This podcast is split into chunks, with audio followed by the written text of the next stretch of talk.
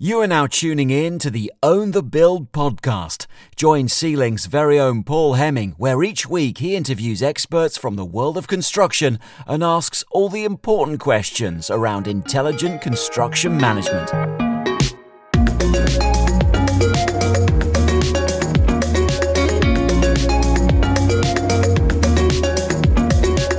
Hello and welcome to episode 102 of the Own the Build podcast with me, Paul Hemming. I hope everyone is doing well today. I certainly am.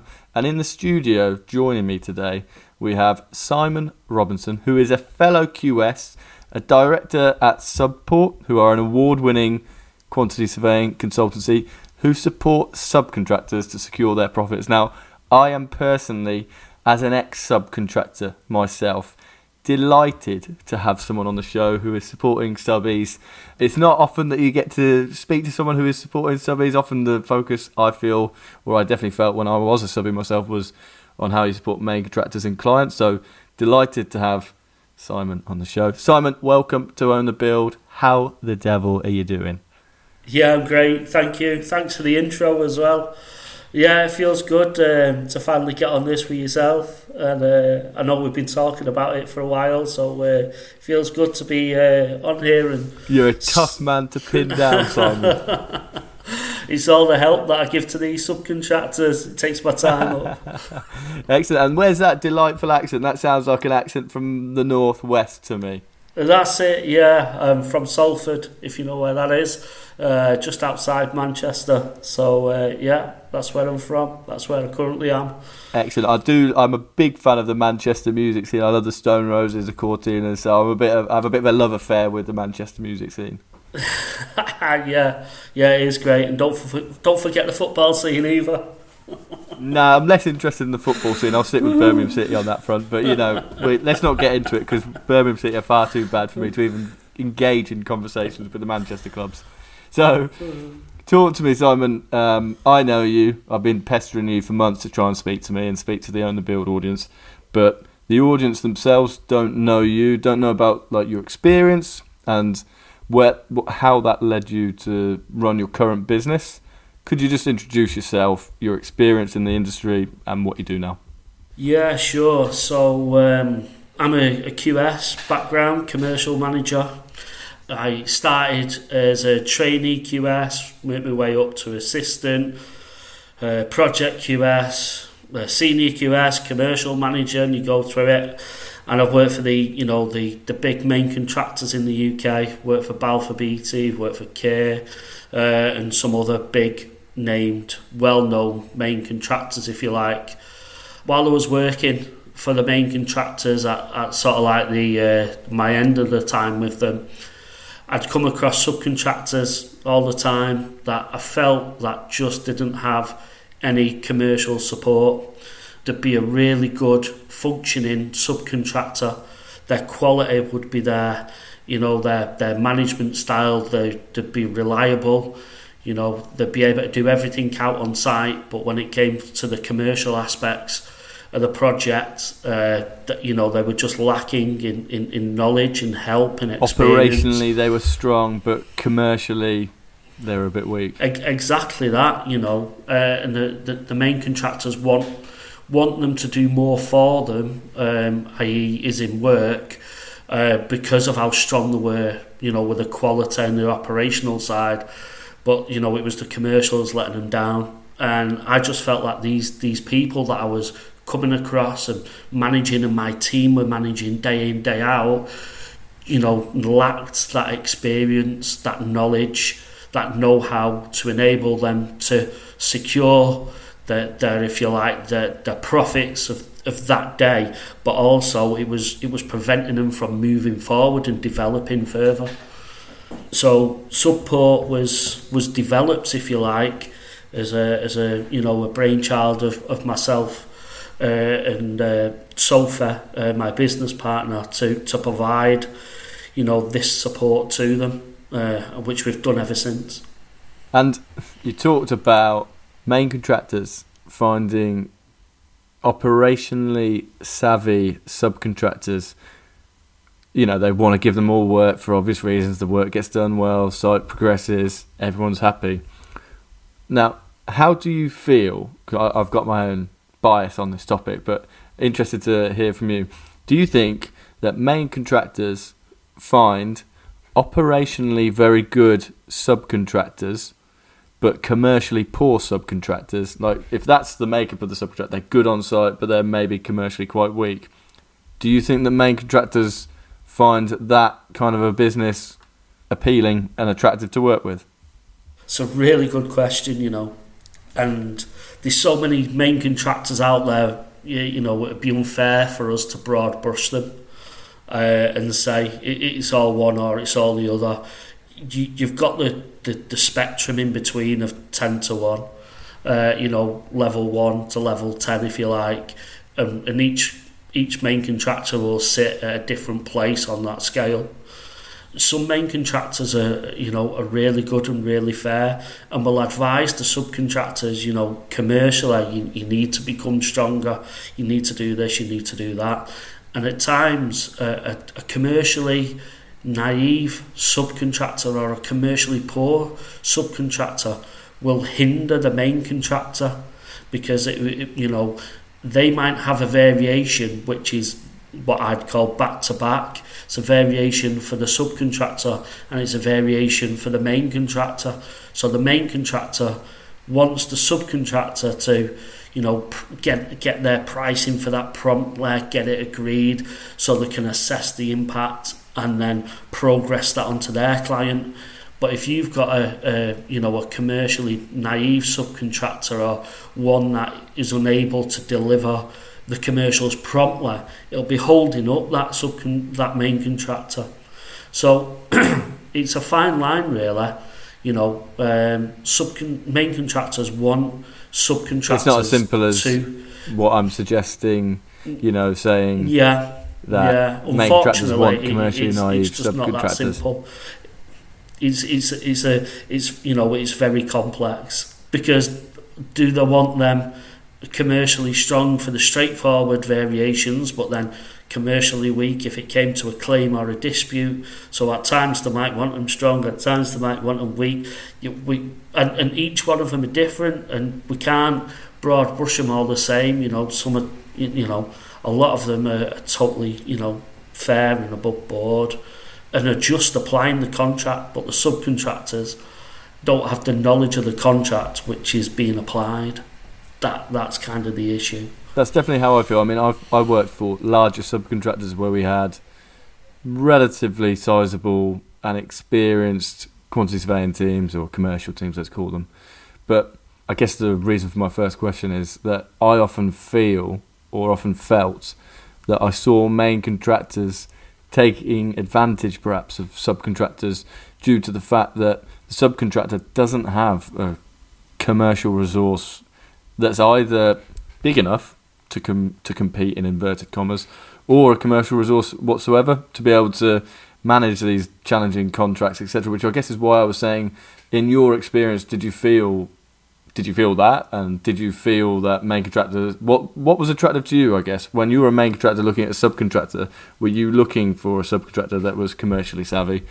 Um, no, we'd look for some. We'd look for the subcontractor that, that could deliver the project for us. Uh, you know, we'd look at the the one that was operational there. Did they have the experience to do it? You know, could they deliver the quality? We we didn't when selecting the subcontractor. We didn't necessarily look at how commercially strong or weak they were. It was about what product they would deliver. I, I, I understand, you know, the, the, the points that you're making. Uh, I think that kind of comes about with the, not necessarily with the, the selection of the subcontractor based on their commercial awareness, but I think a, a lot of, of, of, of what you've been talking about comes into play with the procurement and what and the contract that, that the works is procured under.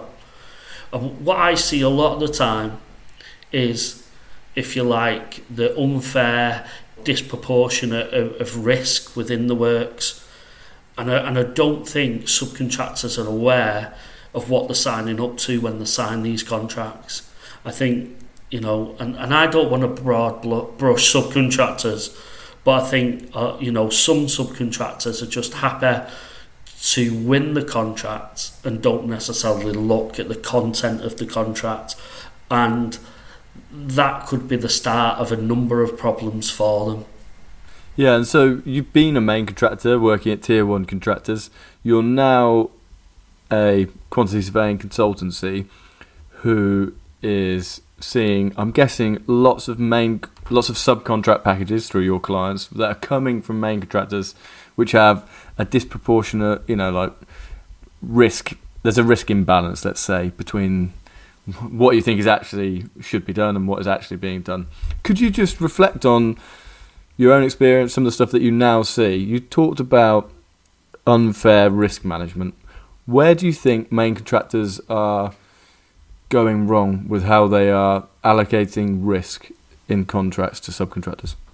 Again, this is I'm, I'm broad brushing this, but what I see uh, main contractors doing is is for for them to mit- they're mitigating the risk by passing it on to their supply chain.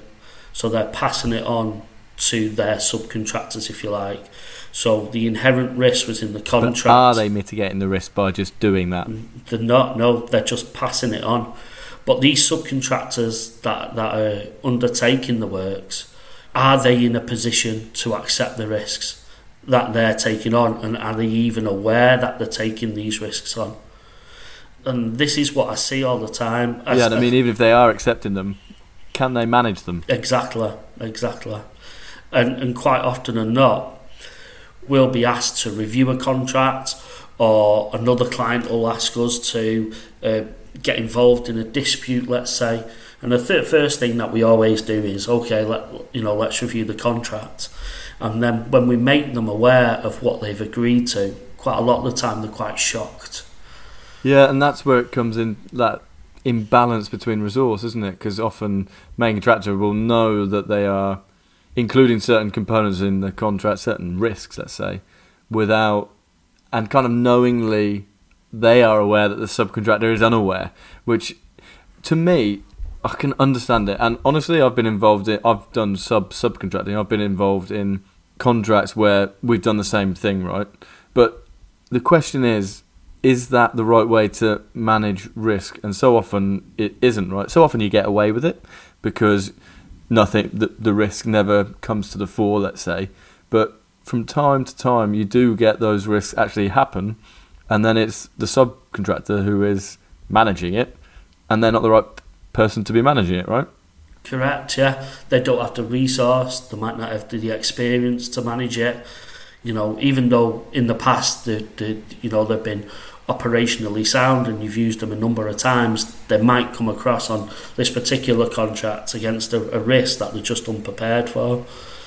But all that risk is then placed with them. You know, and and that's what I see. I see main contractors using standard sort of like templates, if you like, uh, and are placing and are awarding all their works under these standard these standard contracts, which they take a lot of time and a, and a lot of effort to read. Um, they're not easy to read. We all know that contracts aren't easy to read, uh, and so subcontractors tend to put them to the side and think, you know, I'll, I'll look at that when I have chance because something's happening on site and this needs to happen. And it, because it's difficult, if it's difficult, it tends to get pushed to the side. Um, and before they know it, they've started on site and they're away and they're working and they haven't reviewed it yet. You know, and I'm not trying to be, I'm not trying to say that every subcontractor's like that, but you know, I do see it on a on a frequent basis. No, I know, think it's a fair uh, representation, isn't it? But yeah, can I can I ask Simon? Then, is is on. is the passion like the reason why you set up your business? Is that a reflection on, you know, is it a passion for improving subcontractors' businesses? Yes, I guess it is. But is it also trying to make projects overall better in that you can go back to main contractors and say this is not how it should be managed from the subcontractor's perspective because I think often that doesn't happen right the subcontractor says as you said throw it in the drawer whatever Do you think that you're by actively pushing back and talking about who is managing risk, making better projects? Yeah, hundred percent. I mean, my my passion is to support subcontractors, help them grow, help them expand, and improve the construction community. And I, I find it, you know, at times some of the main contractor QSs aren't, aren't fully aware of what's within these contracts that they're sending out because again it, it's a standard one that they've sent out and they haven't read every clause so I think it, it, it's really good and it's really positive when one's read in detail the risk are pulled out for it and the implications of the risk on that project. And then they discuss between both parties who's going to manage them and how they're going to manage them because at this point you're not just blindly accepting a risk by accepting that risk, you're going to then say it's at the front of your mind, okay, how am I going to manage that risk? How am I going to ensure if I am owning that risk, how it won't happen? So if, you know, if it's a, a delayed damage or something like that, and, you know, that risk is on the subcontractor, you bring that to light, then it's okay, right? What mitigation measures are we going to have to ensure that we're not in delay? What what can we put in place? And having those open discussions between the subcontractor and the main contractor, rather than you know when the event happens, everyone goes, "How are we going to deal with this?" There's already a plan in place. I think you're 100 percent right. Agreement and an agreement with both both parties who owns that risk and who's not when, when we review these contracts for, for, for subcontractors and go back to the main contractors, we're not, you know, we don't say, you know, from the subcontractor's point of view, no, no, no, no, no, we're not accepting all these risks. We're saying these are the risks. How are we as together as a, as a, as a team going to, you know, going to deal with these risks, you know, during the build? You know, and, and a lot of good stuff, a lot of good stuff comes out of this. You know, at, at times it's like, okay, there might be a risk on, let, let's just think of one here, there might be a risk on materials. So it's like, okay, well, if the, you know, who's going to take the material risk uh, if there's a delay on it? Okay, because the materials are coming from, you know, a, a different country or part of the product or the raw material is with everything that's going on in the world today. So is there an opportunity that we can that we can order them early, order them before we need it? Okay, if we do then, that's going to affect cash flow. Can the subcontractor sustain that or can the main contractor? okay, if we're doing that, then are the materials going to go to site or are they off site? Can we get a payment for on site or can we get payment for vesting off site? And then it allows not just the subcontractor necessarily to get paid off the main contractor, but the main contractors can go back to their client and say, We've identified the risk with the subcontractor, it's a known risk, we can quantify it, we can eliminate it for you. We can protect you by, you know, having the materials on site or vesting and off-site, you know, and all this can be mitigated. But these are the, you know, the couple of actions. Nobody loses in that scenario. It's just all parties working together you know, and, and that's only come about by somebody having a look at the project and saying, these are the risks, how we're going to deal with them. I think that so often, Simon, what seems to happen, and it's a really interesting example that you bring up and it's very contemporarily relevant, right? But so often it's nip and tuck in that relationship between main contractor and subcontractor that you kind of think, oh, it's better not to draw out that risk because I'm just going to sneak it in, right? And although, I don't know, five times out of ten, six times out of ten, you might get away with it, the other 30, 40% of the time, you're not going to get away with it, right? And actually, by drawing out that risk, openly talking about it from the main contractor to subcontractor relationship, you actually mitigate the risk, you manage it as a collective, and actually, more often than not, if your that main contractor and subcontract relationship is strong, it actually helps you as the main contractor with the client in exactly that example that you say, where actually you can collectively get paid in advance because you can collectively vest that material on site, etc., etc. So you're speaking my language, and actually, in the second half of the show, we're going to talk about subcontractor surgeries and kind of like why you hold them, and then kind of like your tips for what you look out for in contracts. But I, we'll get into that right after this break, Simon. Hello, it's me again. I wanted to share a quick story with you on why I co founded C-Link with my best mate Chris. Chris and I, we're both QSs, and this is going to sound sad, but one night we were sat in the pub talking about subcontract tendering and we realised the industry had a problem. Number one, procurement was too paper based. Number two, it was too time consuming and every QS had their own unique way of doing things. And number three, perhaps most importantly, if you want to competitively tender, you need to know hundreds of the best subcontractors. We simply didn't. That's why we created C-Link. It's software to solve subcontract tendering. We wanted to remove these challenges and help the industry get better. So if you or someone you know tenders with subcontractors, you've got to see our software. Head over to our link www.get.c-link.com forward slash podcast to find out more. I will include it in the description box, so again, there's no excuses. Now, let's get right back to the show.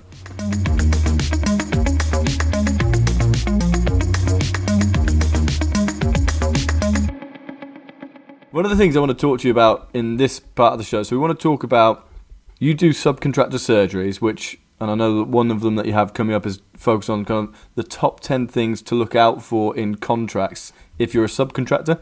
So I want to drill down into that with you in this half of the show, but perhaps given, you know, the mindset, it it's to try not to. I, I like to think of an industry where it's collaborative and you know we're all kind of working together. So rather than it being what can a subcontractor look out for, to be scared of. It's almost maybe we look at it as what can a subcontractor and main contractor look out for at the start of any tender process almost or contract, which are the key things that should be brought to the fore so that collectively you can manage that risk in the way that we're kind of describing in, in the first half of the show. So first and foremost, what are subcontractor surgeries and why do you guys do them? Yeah, sure. It's a great question. So um, we we used to do uh, commercial awareness workshops, which were sort of like half a day classroom workshops. Uh, and we we started them and we we rolled um, we did quite a few in various cities across the UK before COVID. COVID came and you know closed everything down the country down and we wanted to start start something up ruin the world yeah yeah 100% so we we yeah we we wanted to start back in in providing uh, subcontractors with another resource and thought that we'd, we've moved on from from the uh, from the awareness workshops, if you like, and we started doing the subcontractor surgeries. So the first one was was last month um, in Manchester, and the next one is the second of March in Leamington Spa. So they're free, absolutely free for oh, people to attend. My hometown, that's my, yeah. that's my birthplace of all places. never, it never, it never yeah. gets a shout out for anything, but I'm happy with that. Well, I might yeah, even come along myself, Simon. You're going to regret even mentioning that. Great stuff. So yeah, Leamington Spa, second of March. It's free to attend. Uh, they're a couple of hours long, and basically what we do is we provide. Um, the, our team of quantity surveyors will be there, and we'll be there to answer any questions that, that people have. What we find when we when we meet a subcontractor. Um, or we you know we, we do an event um, or a training day is that at the end of it, people come up to us and say, I've just got this, can I ask your advice on this? Can you advise on this? So the idea of the surgery is to provide a resource to people who don't have that resource in house or don't have it available. So if you're a subcontractor and you've and you've got a question that you want answering, how can I improve my tender success? How can I mitigate risk? How can I capture variations better? How can I deal with my final account better? Then come along to that. Our full team will be there, including myself, and we just give uh, informal, free advice with refreshments and drinks provided. It, it turns up in, you know, it's a good chance for you to network as well with people in your area. The other thing that we do there um, is we'll do a theme for it and it's only the first 20 minutes or so. And the theme at the minute are the 10 top clauses to look out in contracts. And that, that's the theme of it. But after that, after the first 20 minutes, any question go. It's open for them. Yeah. So, so talk to me then. You're a man who probably has done a huge amount of tendering and procurement yourself as a main contractor to a subcontractor, done lots of contracts, main contractor to subcontractor, and you're now seeing loads of different, like you're almost aggregating all these different main contractors tenders and contracts that are being received by your various subcontract clients. So you're a man who sees a lot of tenders and contracts. For you, maybe we won't get to 10, but let's kind of focus on three or four here, right? If you think about what are the things that really stand out to you, and I'm thinking with both my subcontractor and main contractor hat on, what do you think are the things that should be really extracted and drawn out um, as key clauses or key issues for managing risk in a contract? So yeah, I'm happy to go through, uh, you know, a number of them. Uh, I think the first one is payment terms. What are the payment terms? And and they should be quite open and clear uh, with a payment timetable. Sometimes I see in main contracts how there's a series of dates. Obviously, we, we, we're compliant with the Construction Act and those dates are separated out. So it can be a bit fuzzy or a bit grey for an uncommercially aware subcontractor to realise that they had to add, you know, the valuation date to the due date to the final date to work out how many days it is. I think I think more could be done just to make it absolutely black and white through signing up to it. And providing I'd, a schedule, right? A schedule of valuation dates together with yeah, that payment date. Easiest way, easiest way. And I, I, I did discussion a, a, while ago with a PQS practice on payment terms, uh, and they were working for uh, a well-known retailer, and their retailer wanted to improve their supply chain. How many different, not not the main contractors, but how could they increase competition? For their subcontract packages. How could that how could that be done? And we, we went back into about the different different things that could be done to encourage subcontractors to compete, if you like, uh, to work for this this particular blue tip retailer. And the one that was striking was better payment terms. If you're paying, if you're not paying your, or if you pay your supply chain on even 30 days rather than the 60 that they're used to, you're going to increase, increase the amount of subcontractors that will contest and try and win that work. And if you drop it down to 21 or 14 days, you're going to have a hell of a lot competing for it and a lot more competitively because they'll know that they won't have to fund that work for such a hundred million percent. This is something that we see a lot with our clients. To be honest with you, I get asked, "What are the longest possible terms that I could include?" And I say, uh, you know, it's kind of a bit of a back to front way of thinking about it. You want to create this competitive environment. You want to be a client that contractors want to work for, right? Where they think, oh, okay, that one's a 14 day payment terms. I'm very, very keen to do that. Not necessarily that you have to maybe say that from the outset, but you know, it's the way I often see it is, you know, maybe you'll have like 30 day payment terms as your standard, but be willing to maneuver down to the 21 and 14 or whatever, depending on what you're comfortable on cash flow wise. But on the basis that that brings with it some kind of discount, because naturally contractors want to get better payment terms. They, they want to be funding it themselves. It costs a lot of money. It's a lot of heartache and stress, isn't it? What do you consider to be anecdotally typical payment terms that main contractors are giving to subcontractors right now? You see loads. Is it 45 days, 30 days, 14 days? What do you typically see, do you think?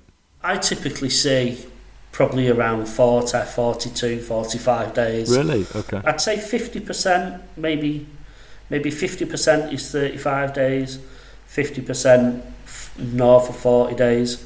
I think like, you know, the, the government projects should, should take a lead on this and write it within their contracts that the main contractors have to provide it to the subcontractors on this. And if they, you know, if they if they're committing to that project and they're committing, you know, to the funds to fund that project, then release the cash earlier and get better value and, and increase the competition across the board. And the results that they'll get will be they'll get a different different type of subcontractor that will apply for it. That that will it'll it'll make it available to them.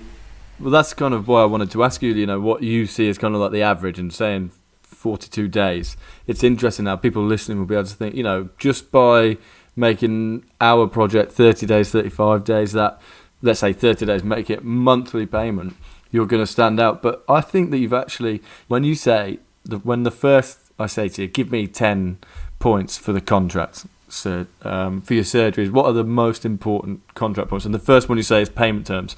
Naturally, when you hear that, you think, well, that's kind of obvious, isn't it? But the point is that it is obvious, but like it can be used to create value, right? How? What does what does these subbies are receiving? Hundred tenders in a year.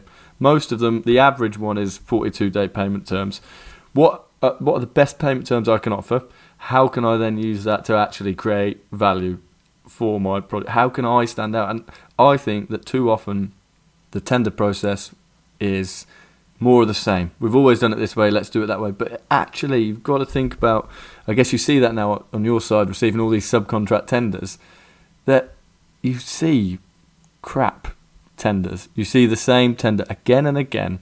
And if you want the best subbies and you want the, the best value, you've got to innovate a little bit. You've got to stand out. And I think payment terms, yeah, it sounds really bland to start with, but when you put it in, create a schedule, tell them that the, you, you're offering better payment terms than anyone else, you are going to stand out. You make it simple, right?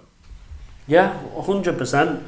And you'll you'll find that the the commercially aware subcontractors will discard tenders. You know, sixty days. Why am I going to do it? Forty days. Why? You know, why, No why am I going to do I it? know hardly any subby who'd be interested in 60 days. I don't know many that would be interested in 45. What's the point? You know, and they'll toss it aside. So those those main contractors who are thinking, oh yeah, you know, I'm getting I'm getting an extra 15 days on my supply supply chain. Yeah, you are, but you're not getting value. You get you get you know probably a better product because you get more competition. You get you get the quality better quality subcontractors because they have more choice and they choose to to tender for you. And and you get more competition which would give you a better value for your work but that you know they're putting that over an extra 15 days of cash flow. If if you if you want the work doing it do it. You, you, I mean, you're speaking my language, Simon. We've only we've only covered item number one, and I'm already thinking the world's a better place, isn't it? So talk talk to me. So we've got payment terms at number one. Let's talk about a second contract clause or risk that you think could be managed in a different way. the next one is everybody's bugbear it's retentions it, is everybody's bugbear in in, in the uh, in the industry especially the, the subcontractor community there's several bills that have tried to go through in the you know UK government to, to move them along. We do get projects now that that don't have retentions, but retentions are still there within the, the, the private sector and they are very much alive and very much kicking. And I've seen I've seen them drop. I've seen them drop from three to five percent, from five to three percent, I should say, uh, in some cases. But what I've also seen, sort of like you know, sneak in in, in the in the last couple of years, is retentions that are linked to the main contractor completion date and not the subcontractor completion date. And we all know why they're doing this. Like. I'm telling you, I'm telling you, Simon. I used to get that all the time, all the time. I saw that, and it was always something I would debate and try and negotiate on. Yeah, and it, it's more and more. It is more and more that that that are now doing it, and we know why they're doing it because they they don't want to pay retention out until they're paid out themselves, and it, you know it, it, it covers their liability for a longer period of time. But put yourself in this position. You know, if you're the the steel frame uh, subcontractor, and you're doing the steel frame of the building well, it might be another year till the, the building's handed over from when you do your steel frame. And it might already be a two year retention period. You're going to have to wait three years for your retention. And let's face it, you've got to hope that that main contractor's still in business in three years. Their team won't be there. Their team will have gone after six months. Hundred percent. But so this is the interesting thing, right? So if I'm a main contractor QS, I'm sat here listening to this and thinking, okay, but what can I do? Because I've got this in my contract. I've got the cash flow challenge that it, that it that it brings me. How else do I? Man- I've got to manage. I've always managed it this way. What else am I going to do? Of course, I have to have it tied to my own PC date because that's when I achieve practical completion. When I get the retention. It's the only way we can manage it cash flow wise, right? That's the way it's always been done. But what is the way that it could be done, in your opinion? It is a good question. I think I think how it's got to be done is companies have got to, you know, construction companies have got to develop more and develop their relationships more. And I think there's a lot of differences between the, the, the value of the package of works. So I, can see a package of works where it has like, you know, fifteen hundred pound retention held for three years and it's like, well, what's the point? It's just an admin burden on everybody.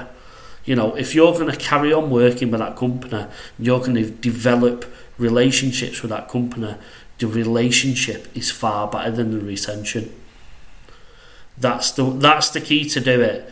Is to is to develop relationships with your supply chain, so it, they'll want to come out and they'll want to correct defects you without you know without being battered for the you won't get your five percent, which is 1200 quid where you think well what what's the point? It's going to cost me more to correct the defect. Why am I working for these people anyway if this is how they're going to treat me? But let's go back to your example. I think it's a good example.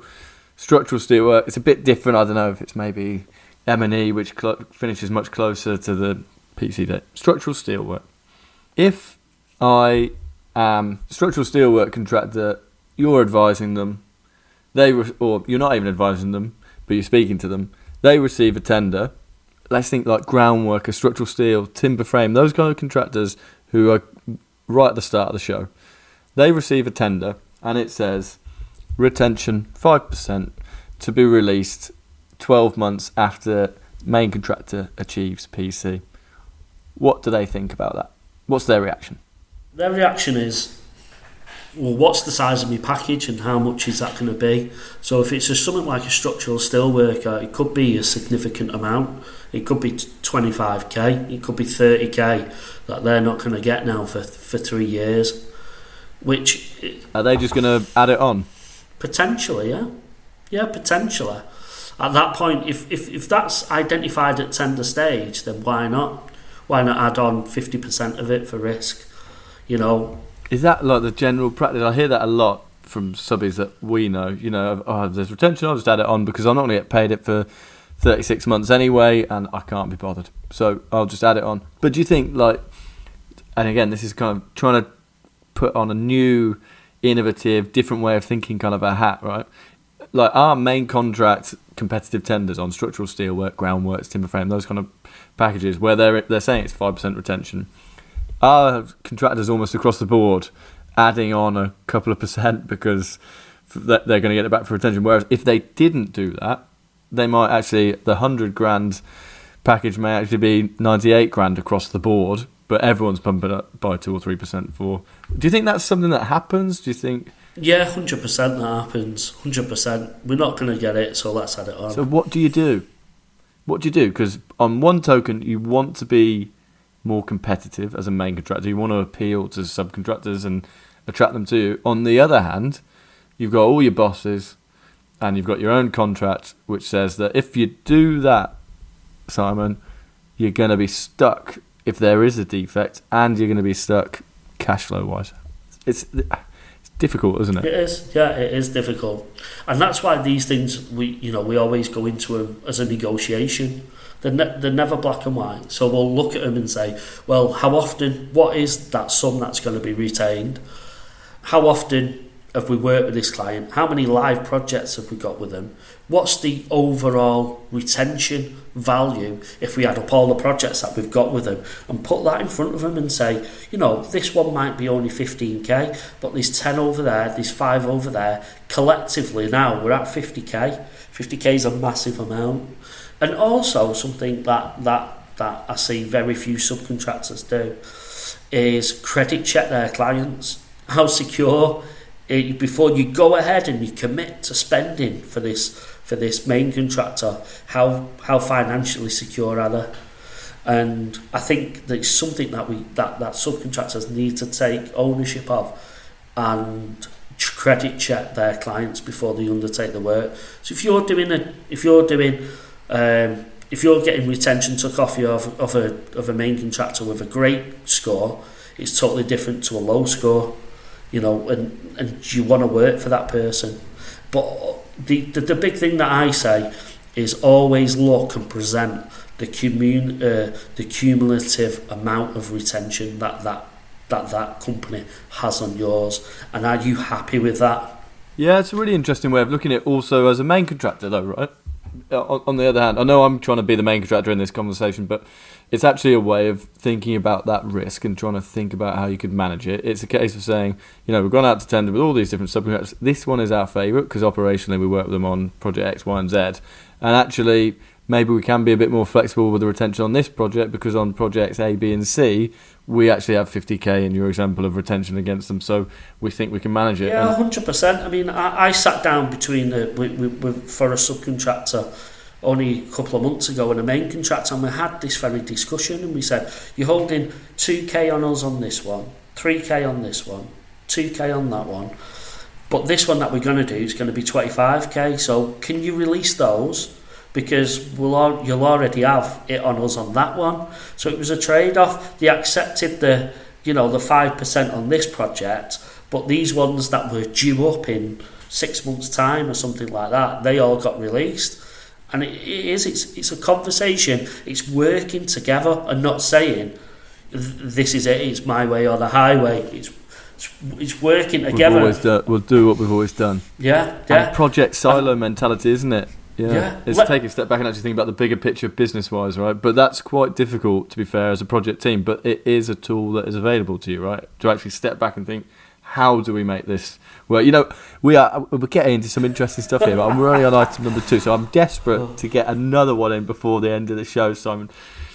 Give me a third. You've got payment terms, which we've nailed, retention, we've gone back and forth on. Give me a third key contract clause. Uh, He's smiling from ear to ear here, guys. the third one's damages, delay damages. Uh, oh, you know, nasty. It, I know, I know. So yeah, I mean, two types in there: direct delay damages from the, the what the main contractor incurs uh, as a result of a delay from the subcontractor, and then liquidated and ascertained damages, LADs, as they're known. And yeah, it's these, you know, they, they need to be known before you get into the contract because potentially they, they have the opportunity to, to make or break you. And really, you want to have a look and say, Am I prepared to undertake these works with that level of risk? And I think that I think the main contractors and the main contractor community with this one it is just let's pass it on. Whereas really, you know, is that subcontractor in a position where they can manage that risk. Some of the ones that I've seen are, are unbelievable. I, I, have seen somebody with, you know, that's doing 6K's worth of work with 40k LDs on them.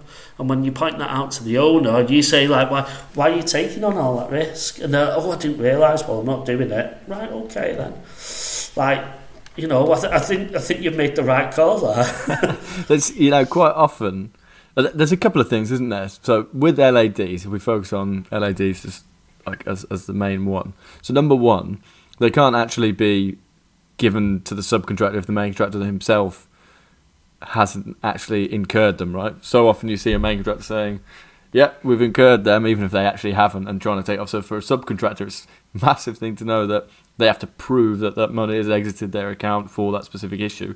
But also, so often. But it's it's it's complicated, isn't it? And it's again taking time to think about it rather than just doing the easy thing.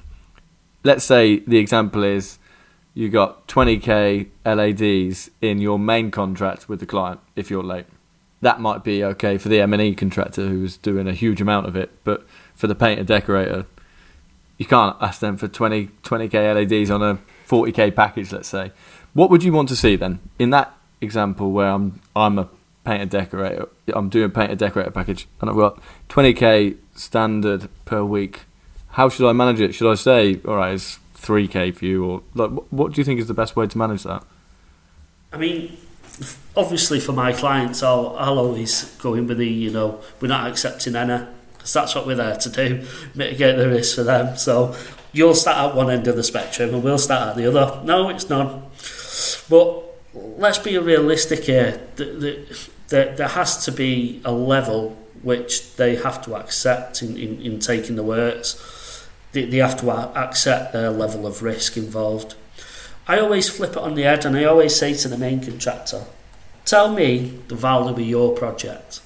Tell me, they never will, but you can guess at it, you know, you can guess at it quite easily, you know, you'll look at it and you'll say, well, four million, five million, I in the right ballpark? And they'll look at each other and, mm, okay, mm, bit of the head nodding or, you know, rinsing up in the face. Okay, so I'm in between four and five million, and you're on 30k a week, and I've got a 50k package, and you want me on 30k a week. It's not proportionate. No, and what I always want to see is that it's proportionate. As a main contractor, you're accepting a risk of 30k on a 5 million pound project. So I would like the same risk applied to my package, please. And and, I would so, like to see. Yeah, I think I mean you're talking absolute sense here. And again, so for the main contractor to do that, often you think, well, you might think when you're creating the tender document, right, or the contract. Now the tender document, let's say. When you're creating that, you think, well, the mentality could be to say, I'm going to put in 30k a week because that's what we've got, and let's see if the subby picks it up, right?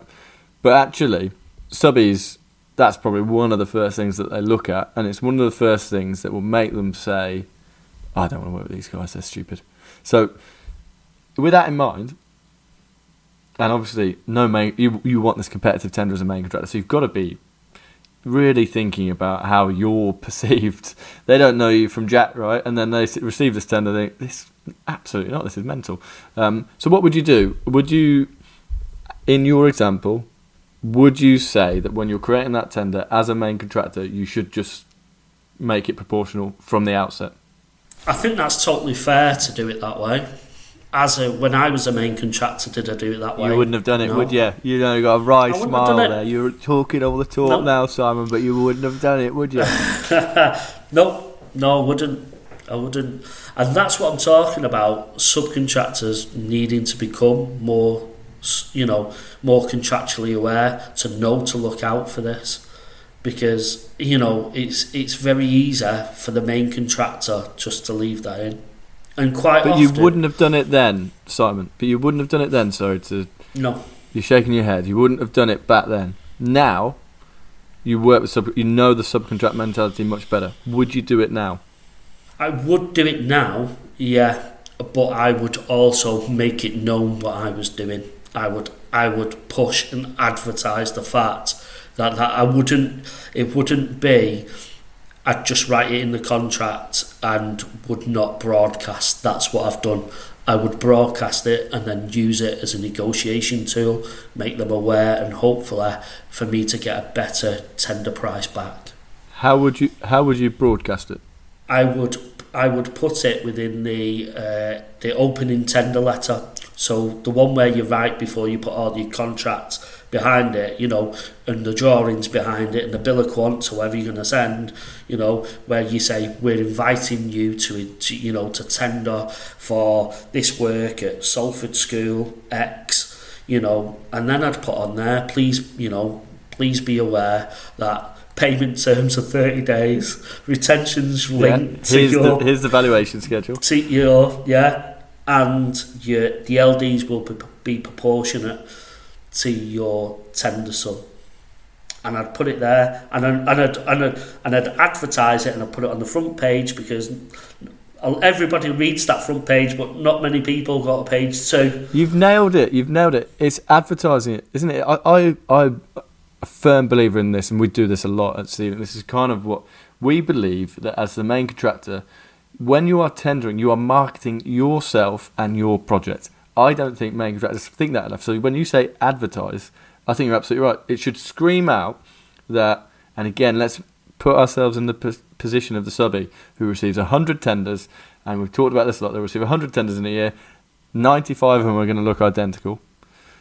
Five of them are going to be like, wow, this seems like a progressive, forward thinking business that I want to work with. How do you make yourself that that tender pack, and it's about being clear and advertising the things that will really sing to them. And I think quite often that point is missed, isn't it? It's just here's the drawings and give us a price. A hundred percent. Every everybody making a tender bid at some point does the tender bid no bid decision. Am I going to bid for this? Yes or no? And as a main contractor, you want everybody to say yes because that'll what'll give you the best value and the best product by having the most competition. You want as many people as you can to say yes, I will tender for this. And like you said, you've got to advertise your positives to make people make that decision easier. Yes, I will. That's it. That's it for it's me. It's simple stuff, isn't it? It's simple stuff when you think about it in, in that lo- in that light. And unbelievably, I mean, this is probably one of the longest episodes we've had, Simon. But it's been really fascinating. We've only done three out of the ten, but unfortunately, we are at the end of the show. But it's been fantastic talking to you. I am absolutely certain that whether it's a subcontractor, a main contractor, or even a client professional listening to this podcast, they will have gone away from it thinking tomorrow I might behave differently, and that's kind of exactly why we do this podcast. So I will leave details of you and your business in the podcast description. Leamington Spa, what is the date in Leamington Spa? Simon, remind me. The 2nd of March, 3 till 5. Come along, really informal. I'll be there, my full team, to give advice um, on any you know contractual matters uh, that you need. But it's really informal. 3 till 5, 2nd of March, Leamington Spa, his hometown. get down there, get down there. And so that is everything for today. Thank you for coming on the show, Simon. Absolute pleasure, mate. And I will speak to everyone again next week. See you later, Simon. Cheers, mate. Thanks a lot. Cheers now. Bye. Bye, everyone.